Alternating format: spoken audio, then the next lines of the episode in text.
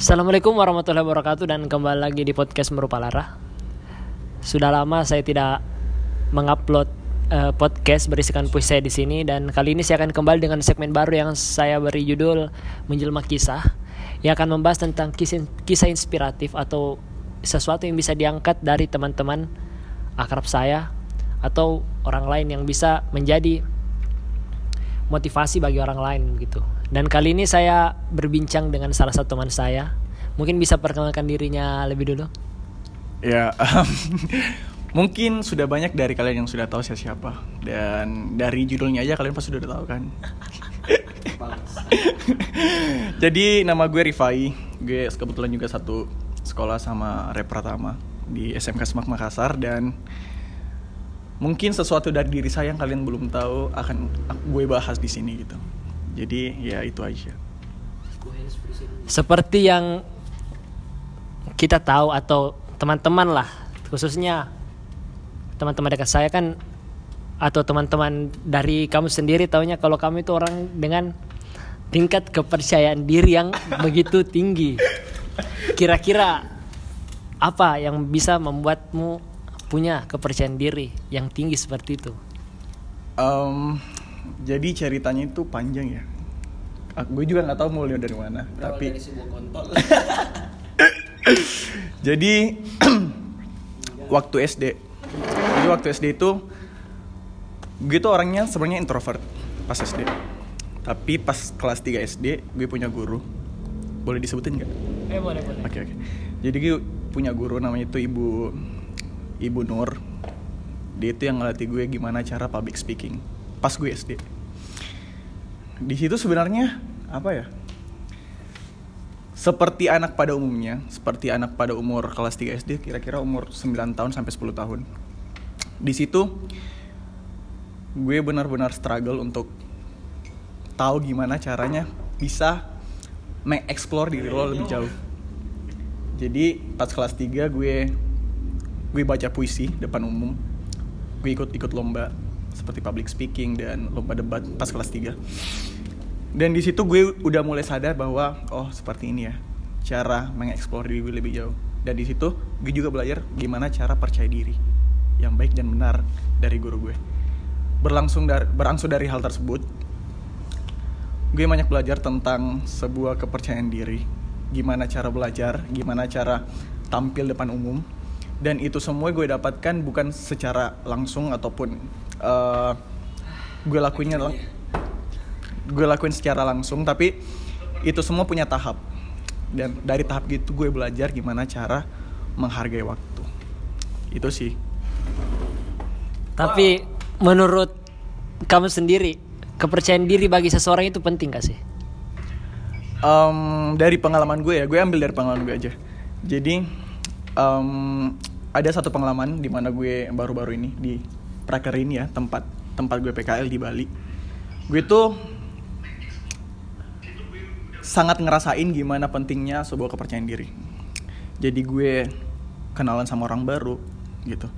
Gue tuh di Bali bener-bener struggle banget sama teman gue ada Fatkur mungkin dia bakalan nonton podcast ini. Um, di situ gue kenalan sama orang-orang yang bukan orang Indonesia. Uh, which is dia orang luar negeri. Um, jadi di situ gue beradaptasi benar-benar beradaptasi. You know like kita ini bukan orang Indonesia. Eh, kayak kita ini bukan bergaul dengan orang Indonesia. Kita bergaul dengan orang dengan kultur dan budaya yang berbeda. Dan itu yang ngebuat gue uh, mencoba untuk lebih dengan orang itu. Kepercayaan diri gue diuji. Di mana di di mana um, pada waktu itu gue dan Fatkur kita kenalan dengan orang-orang baru. Dan Fatkur itu tipe orang yang introvert. Dia sangat susah terbuka dengan orang-orang yang baru. Di situ gue mencoba untuk ngeyakinin dia gimana caranya beradaptasi yang baik dan benar. Bukan yang baik dan benar sih kayak gini loh caranya untuk uh, beradaptasi dengan lingkungan dan orang-orang yang baru. Dan di situ gue dengan PD-nya kenalan dengan mereka dengan bahasa Inggris gue yang mungkin masih belebet ya pas pas waktu itu. Dan ya bagusnya sih diterima gitu. Gue diterima dalam circle tersebut dan kita sering jalan kita sering hangout bareng dengan teman-teman gue. Mungkin gue bisa sebutin nggak? Ada Chloe ada Tom ada uh, Casper ada uh, Lars dan itu semua baik gitu. Gue kira orang-orang di luar orang Indonesia ya karena gue juga baru uh, nge-explore diri gue di luar di luar zona nyaman gue di mana gue cuma punya silker di Makassar doang di di apa ya? Di mana hal tersebut gue gue kira gue nggak expect ya sampai sampai gue punya teman di luar di luar Indonesia. Gue nggak gue nggak pernah berpikir akan se sejauh ini. Dan iya kepercayaan diri gue terbentuk di situ. Dan gue makin pede sih sampai sekarang Tapi kalau seperti yang kamu bilang tadi, kamu kan awalnya orangnya yang introvert. Bagaimana cara kamu membangun untuk dirimu sendiri untuk mempunyai kepercayaan diri lebih di depan banyak orang? Sedangkan seperti yang kita tahu, introvert itu kan orang yang agak sedikit menutup diri dan tidak banyak berbicara kepada orang lain.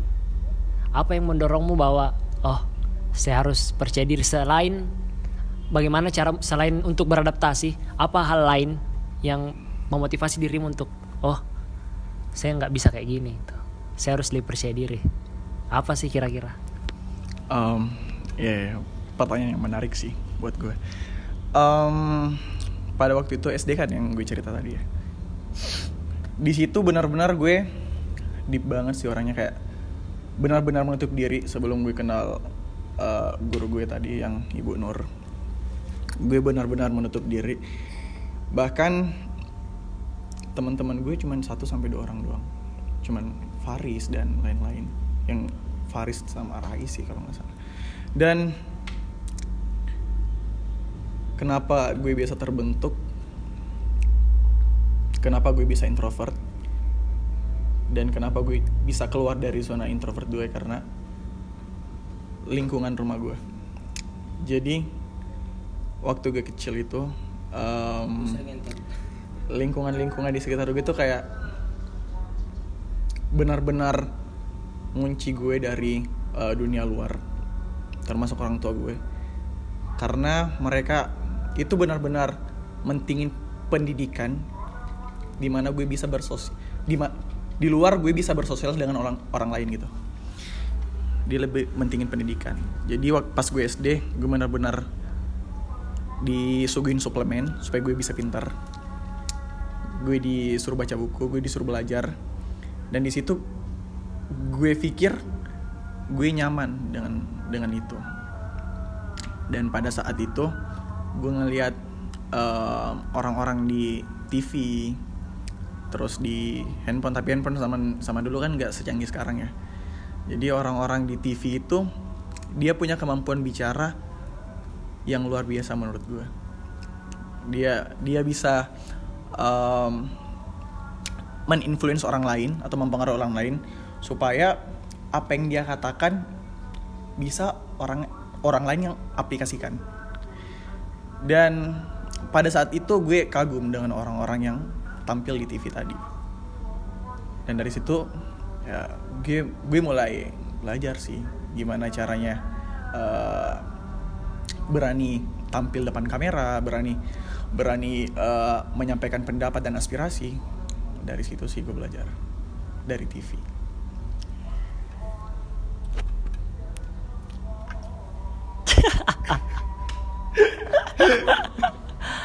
JJ banget anjing. Tapi uh, menurut kamu tuh ya sebagai eh, beberapa orang yang kenal kamu mungkin tahu bahwa selain percaya dirimu yang untuk di depan umum tapi depan umum. Kamu juga kadang kayak memperla, mempermalukan dirimu sendiri.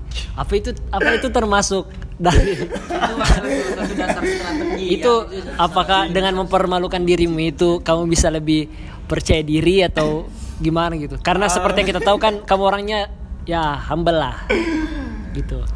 Mungkin boleh diceritakan. Soal anjing. Soal mempermalukan diri ya gimana ya? Tuh mungkin mungkin soal itu gue sebenarnya biasanya nggak sadar sih pas pas ngelakuin hal tersebut. Serius serius anjing. Gue sebenarnya kayak nggak sadar gitu. Ketika gue salto depan umum peluk-peluk orang buka baju depan umum Baju. buka baju Lepas kos kaki. lepas kos kaki terus kos kakinya ditaruh ke kuping itu kayak mungkin gue apa ya supaya orang-orang tertarik mungkin untuk ngelihat ini gue ini lo. Ini ini Rifai yang bakal kalian ingat sampai mungkin kalian tua. Gue lebih gue tuh lebih tipe orang yang gue harus mudah diingat sama orang. Rifai orang Rifai yang mana? Rifai yang ini loh. Mungkin dari dasar tersebut gue ngelakuin hal-hal yang di luar Di luar naluri. di luar di luar nalar orang gitu di luar ekspektasi orang ke gue. Karena mungkin bagi sebagian orang yang cuman lihat gue di on on, on Instagram or Twitter or apa pun itu mungkin kalian lihat oh Rifai cool banget. Rifai Oh, ada ya, Rifai. Begitu ada ya? oh, Ada ya? pasti ada Oh, pasti ada. Padahal kayak anjing. padahal anjing banget di luar itu. Gue orangnya ya gitu salto salto saltoan teriak-teriak buka baju ya gitu gitu deh Ta- tapi seperti yang kamu cerita tadi, kamu kan katanya orangnya introvert. Eh, lingkungan di rumahmu itu kayak menutup gitu, Ling- menutup lingkupmu dari dunia luar. Apakah mungkin hal itu yang mungkin saja, apakah mungkin dulu kamu kurang perhatian begitu, sampai akhirnya kamu bisa keluar dari lingkup tertutup itu, Ya, ya. dan kamu mencoba untuk cari, eh mungkin ini, mungkin kalau saya seperti ini, ini akan menarik orang ke saya gitu saya butuh saya butuh kayak perhatian dari mereka attention mereka apakah mungkin hal itu yang mendorong kamu untuk jadi bisa seperti ini gitu Benar juga sih, benar-benar banget. Anjing. Ini nanti kan jadi jadi sesi surhat ya. jadi em, benar sih yang dibilang yang dibilang Re. Jadi dulu itu waktu gue masih SD. Em, apa ya? Bokap gue itu sering bokap anjing. Tetaku. Iya, teta, Eh, teta teta gue itu teta gue. Tetaku tuh sering eh teta itu teta gue itu sering sering keluar sering ini apa sering sering pulang balik sering keluar kota sering ke Morowali ke Kalimantan untuk nyari kerja dan lain-lain jadi mungkin gue kurang untuk sosok sosok ayah gitu. Kurang banget banget malah. Jadi gue tuh lebih akrab ke tante dan om gue sama nenek. Sama sama mama juga sih tapi lebih akrab ke ini tante sama om. Karena gue tuh punya punya nenek yang benar-benar perhatiin gue dari dari hal-hal kecil mulai dari apa ya mulai dari penampilan makanan sampai jam tidur gue diperhatiin sama nenek gue. Jadi figur figur Teta dalam figur Teta dalam eh, dalam masa kecil gue itu kurang banget. Karena itu dia sering keluar keluar keluar untuk nyari kerjaan lah dan lain-lain. Mungkin hal tersebut yang buat gue pas besar kayak ya, kayak terkejut dengan dunia luar. Kayak ya kayak gini lah Riva yang sekarang yang kalian kenal. Gitu sih. Tapi kalau yang saya tahu ya kan kamu dulunya itu homeschooling. Yang artinya proses pembelajaran itu antara cuma kamu dan guru.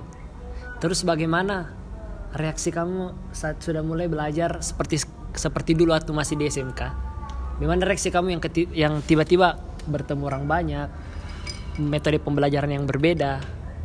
Apakah awalnya kamu kayak malu-malu atau sudah sudah punya kepercayaan diri sebelumnya sebelum beranjak ke keluar dari zona nyamanmu? Oh iya iya benar-benar yang tentang homeschooling ya. Em, gimana ya? Benar juga sih. Mungkin dari dari pupuk dari kecilnya aja udah tertutup dengan dengan dunia luar. Jadi ya gue cuman ketemu sama guru doang. Habis itu gue gue belajar. Habis gue belajar itu pun gurunya cuma dua. Matematika sama agama dan pelajaran yang lain. Tiga tiga gurunya. Em,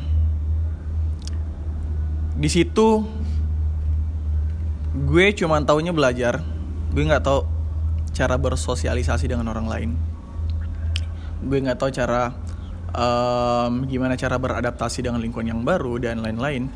Jadi mungkin hal tersebut yang yang buat gue pada saat eh, mulai ke lingkungan yang baru mulai dengan circle yang baru itu ngebuat gue canggung. Ngebuat gue kenapa sih? Apa sih yang apa sih yang mesti gue lakuin sekarang? Karena gue rasain pas gue masuk di SMAK itu benar-benar beda banget dengan yang gue rasain apalagi di SMAK senioritas ya. Jadi gue nggak tahu gimana dunia eh, persenioritasan tanda kutip. Gue nggak tahu gimana caranya bisa survive di di di situ.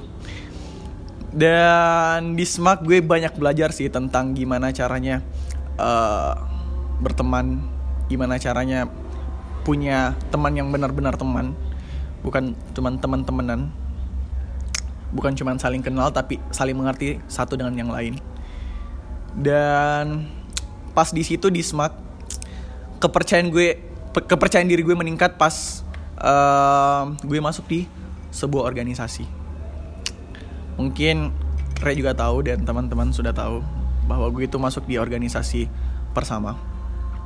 Dan gue di bagian hubungan masyarakat koordinator hubungan masyarakat Em, gue sebagai koordinator dan hubungan masyarakat you know lah hubungan masyarakat berarti gue bisa atau harus berhubungan langsung dengan siswa-siswi SMK Semak Makassar di bawah naungan bersama. Di situ gue banyak belajar tentang bagaimana tampil depan umum, bagaimana mengelola sebuah organisasi dan bagaimana bisa eh, menjadi pionir untuk teman-teman di SMK Semak Makassar supaya bisa menjadi lebih baik. Di situ benar-benar random banget sih perjalanan hidup gue di organisasi tersebut karena banyak masalah juga kan banyak banyak konflik banyak drama dan di situ gue belajar banyak hal tentang bagaimana penyelesaian masalah Eh, tapi dari seseorang yang semasa SMP-nya itu kurang bersosialisasi hanya pada diri sendiri benar-benar pada diri sendiri. Kemudian tiba-tiba pas SMK menjadi seorang koordinator di divisi hubungan masyarakat yang seperti kita seperti yang kita tahu langsung berhubungan dengan orang banyak yang langsung turun langsung untuk para siswa-siswi yang harus apalagi seorang koordinator yang harus punya jiwa kepemimpinan. Kira-kira kendala apa yang harus kamu hadapi untuk melewati dari seseorang yang tertutup tertutup kemudian menjadi seterbuka itu? banyak sih banyak kendala ya yang yang gue lewatin pas em, mencoba sesuatu yang baru di luar zona zona nyaman gue jadi gue ambil satu contoh Em, ini kejadian pas gue awal-awal mau masuk di organisasi persama ya jadi gue tuh dulu punya banyak masalah banget pas kelas 1, kelas 2. Gue karena gue join di persama itu pas gue kelas 3. Kelas 3. gue, gue punya banyak masalah banget pas kelas 1, kelas 2. Mulai dari masalah dengan senior, masalah masalah dengan teman, masalah dengan sekolah. Dan mungkin buat teman-teman yang belum tahu ya di SMAK itu ketat banget soal pelajaran, soal tata tertib dan apa pun itu semuanya ketat. Seketat em, celana-celana anak semak yang ingin diketatin, tapi nggak bisa. Em, seketat itu jadi Pas. receh, receh banget sumpah. Receh anjir. jadi pas kelas 1 2 em, gue sempat dijauhin atau banyak orang-orang yang nggak suka sama gue baik itu kakak kelas maupun teman seangkatan gue nggak tahu karena mungkin cara bergaul gue yang beda dengan orang lain karena gue lebih gue benar-benar kaget dengan dunia luar. Benar-benar nggak bisa nggak bisa expect dengan teman-teman sebanyak ini sekarang. Sampai sekarang gue nggak nggak pernah gak pernah punya hayalan sampai se- setinggi ini punya teman sebanyak ini. Di situ pas gue punya banyak orang yang nggak suka sama gue terus banyak orang yang benci sama gue gue tuh berpikir udahlah gue berhenti aja sampai sampai di sini. Pas kelas 1 gue pernah mau mau keluar di semak sampai se se depresi itu. Karena gue nggak punya nggak punya teman di di semak. Mungkin cuman beberapa orang. Yang lainnya fake. Di situ benar-benar hal yang paling terburuk yang pernah gue rasain pas di semak ya pas kelas 1 sama kelas 2 dan kelas 2 itu benar-benar gue survive sendiri buat cari teman baru dan akhirnya kelas 2 kan kita ketemu kan Re sama Fata dan teman-teman yang lain yang kita namain sektor belakang dan geng sektor belakang itu se seterkenal itu sampai banyak orang yang benci sama eh, gue sama orang-orang di dalam circle tersebut dan kita Masa juga? Oh, Iyo. baru tahu saya. Oh, baru tahu. Iya, baru tahu. jadi serius ini serius ya jadi kita dulu punya geng bukan geng sih tapi itu kayak teman teman teman jalan Em, namanya itu sektor belakang jadi di geng-geng itu atau di kelompok itu kita dibenci banyak orang karena mungkin kita sering buat drama lah sering buat Masa? Iya kan? Mm, mm. Oh, baru tahu saya nih. baru tahu Iya. Mungkin terlalu cuek ke saya. Ah, karena memang cueku dulu tuh Iya. jadi di circle itu banyak banget yang benci sama sama orang-orang dalamnya terutama gue. Mungkin gue yang paling banyak yang benci ya. Karena kita itu Sampai jam berapa gini? azan. Berhenti dulu. oke gue lanjutin karena tadi azan kan. Jadi ya gitu. Banyak orang yang nggak suka sama gue banyak banyak em, masalah yang menghampiri gue mulai dari masalah sekolah teman dan kakak kelas dan di situ gue belajar banyak hal tentang bagaimana cara menghargai orang karena di situ gue sempat mau fight dengan teman sendiri nggak tahu aja masalah itu Tidak juga. Enggak. Enggak. Banyak saya dapat tahu. gue sempat mau fight dengan teman sendiri teman sangkatan sendiri Em, dan di situ gue sadar cara bergaul gue salah cara cara em, gue berteman dengan orang lain itu salah. Karena kembali ke itu lagi gue orangnya nggak nggak seperti yang gue, lo lo kenal sekarang. Gue sangat berbeda dengan apa yang lo lihat sekarang dengan gue dulu. Jadi cara gue bersosialisasi atau cara gue beradaptasi juga pasti berbeda untuk kali pertama. Itu sih. Tapi waktu di awal-awal pindah ke jenjang SMK ini ya, pernah nggak sih kamu berpikir bahwa oh enak jadi introvert, mending gini aja jadi orang yang pendiam, jadi orang yang menutup diri seperti biasanya, nggak usah repot-repot mencari jati diri yang baru. Dan lebih baik di zona nyaman saja gitu. Em, nggak sih. Nggak nggak nggak sepenuhnya mau kembali ke zona introvert gue. Em,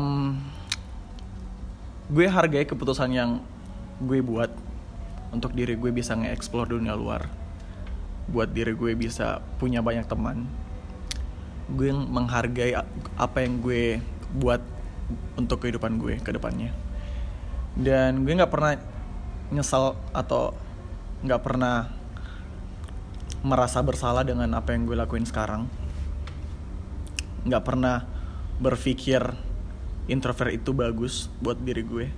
Karena gue tahu pas gue jadi gue sekarang yang punya banyak teman dan punya percaya diri yang bisa dibilang em, apa ya itu poin lebih buat diri gue. Gue sangat bersyukur sih. Karena dengan itu gue bisa tahu bagaimana dunia luar bagaimana em, punya teman punya banyak teman dan punya tahu sifat satu orang dengan orang yang lain itu benar-benar Kontol. poin plus sih buat kehidupan kehidupan ke depannya Itu benar-benar kontol. karena bahkan em, gue pernah bermasalah sama guru pas kelas 2 mungkin Red tahu ya gara-gara gue nyanyiin gue nyanyiin sebuah lagu yang menyinggung. Terus dia mancing. Eh, jangan jangan jangan disebut. Berbahasa Indonesia. Utara. wis. Eh, ya gue pernah punya masalah sama satu guru. Di situ gue benar-benar berlebihan sih dalam dalam bercanda. karena em, sampai nyakitin hati guru gue di SMAK Ale banget sih anjing. tapi guru itu ngajarin gue gimana cara gue berkembang.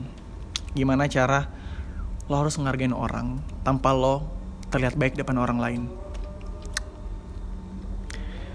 Dan pas malas dan pas masalah itu gue gue jadi kayak tidak tidak apa ya? Enggak berarti lagi di nggak berani nggak berani apa berani bercanda berlebihan terhadap orang lain dan lain-lain. Tapi satu sampai dua minggu ya kembali lagi. Gue bercandanya berlebihan gue mainnya keterlaluan dan lain-lain. Jadi gue pikir Itu makin bad lah. it's so fucking bad lah. Kayak it's really a different person if you wanna to have the new life or the new role of of your life. Jadi ini ini ini gue ini ini Rifai loh yang sekarang. Ini bukan Rifai yang dulu lo kenal sebagai orang yang pendiam karena waktu kelas 1 bahkan teman-teman gue yang first impression mereka ke gue itu kayak Rifai diam banget waktu kelas 1 dia mungkin pas kelas 1 gue cuman punya satu teman Em, Risa ya Risa. Tapi dia udah drop out di SMAK waktu kelas 1 Bukan Deus, nah pindah. oh ya pindah pindah di SMAK pas kelas 1 Pindah itu cuman cuman cuman eh, Risa doang sih yang yang gue yang gue bisa seterbuka itu. Di luar itu nggak ada. Berarti eh, kepercayaan di kepercayaan diri itu bukan cuma soal berani tampil di depan umum. Ternyata dari pembahasan ini banyak aspek-aspek yang harus diperhitungkan juga ya dalam percayaan diri ini. benar benar benar. Banyak aspek yang orang lain belum tahu. belum tahu tentang apa sih manfaat dari kepercayaan diri itu.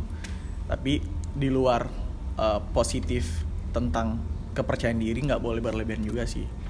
Karena ya itu dampaknya bakalan kembali ke kalian. Karena ada satu hal yang eh, guru gue bilang guru ibu Maria. Ibu Maria ini di bagian ta- eh, apa industri dia bilang gini. Industri kebon. Bu Maria bilang gini ke gue pas gue mau berangkat eh, prakerin ke ke Bali. Rifai kamu itu sebenarnya bagus. Kamu itu sebenarnya bagus. Kamu punya eh, poin plus di antara teman-teman kamu. Tapi poin plus itu bisa jadi bumerang buat diri kamu. Dari kata-katanya, gue benar-benar langsung mencerna dan langsung berpikir bahwa yang dimaksud Ibu Maria ini adalah kepercayaan diri gue. Ketika gue menempatkan kepercayaan diri gue dalam porsi dan eh, menu yang benar, itu baik buat diri gue dan lingkungan gue. Tapi ketika kepercayaan diri gue gue tempatkan pada sesuatu yang salah ataupun berlebihan, itu bakalan jadi bumerang buat diri gue. Oke, mungkin ini pertanyaan pertanyaan yang terakhir. Eh, Pernah gandreng nggak? pesan pesan kamu untuk orang-orang di luar sana, orang-orang yang akan mendengarkan podcast ini tentang kepercayaan diri, cara meningkatkannya dan bagaimana mengantisipasi hal-hal yang sudah terjadi di kamu sendiri. Um, iya, apa ya? Pesannya sih kalian boleh mengubah diri kalian sendiri. Keluar dari zona nyaman kalian, tapi hargai keputusan yang apa yang kalian buat. apa yang akan kalian buat. Hargai keputusan yang kalian eh, udah udah matang atau belum. Udah udah siap atau belum. Hargai itu semua. Karena di setiap hal yang akan kalian lewati itu banyak pelajaran yang dapat kalian cerna atau dapat kalian ambil dari hal tersebut. Jadi kalian bisa jadi diri kalian sendiri. Tapi kalau kalian ingin mencoba uh, hal baru atau circle baru atau dunia yang baru, tidak ada salahnya. Jadi jangan terpaku dengan satu statement bahwa be yourself. Karena buat apa kamu jadi diri sendiri? Tapi kalian gak nyaman Bisa dengan diri kalian. Jadi biar babi. Ya, kayak Rior, Rior, be your Rior, be your baby. Ya jadi gitu sih. Kalian boleh keluar dari zona nyaman kalian, asalkan kalian hargai apa yang kalian ingin inginkan atau apa yang kalian putuskan. Wah di posket, posket. Udah anjing. Oke mungkin itulah pembahasan dengan kakak Rifai tentang bagaimana ia keluar dari zona introvertnya dan menjadi orang yang lebih percaya diri. Ya. Oke, terima kasih Rifai. Terima kasih. Terima kasih banyak. Terima kasih juga buat Rep Pratama yang apa ya? Yang bisa membuat saya lebih lebih legowo untuk menerima apa yang gue lakuin sekarang dan apa yang berada di lingkungan gue sekarang. Gue sangat bersyukur sih punya teman kayak lo. Ini anjing. Anjir aja. Oke, sekian dan terima kasih sampai bertemu di Menjelma Kisah episode 2 yang akan datang dengan pembicara yang berbeda tentunya. Oke, sekian dan terima kasih dan wassalamualaikum warahmatullahi wabarakatuh.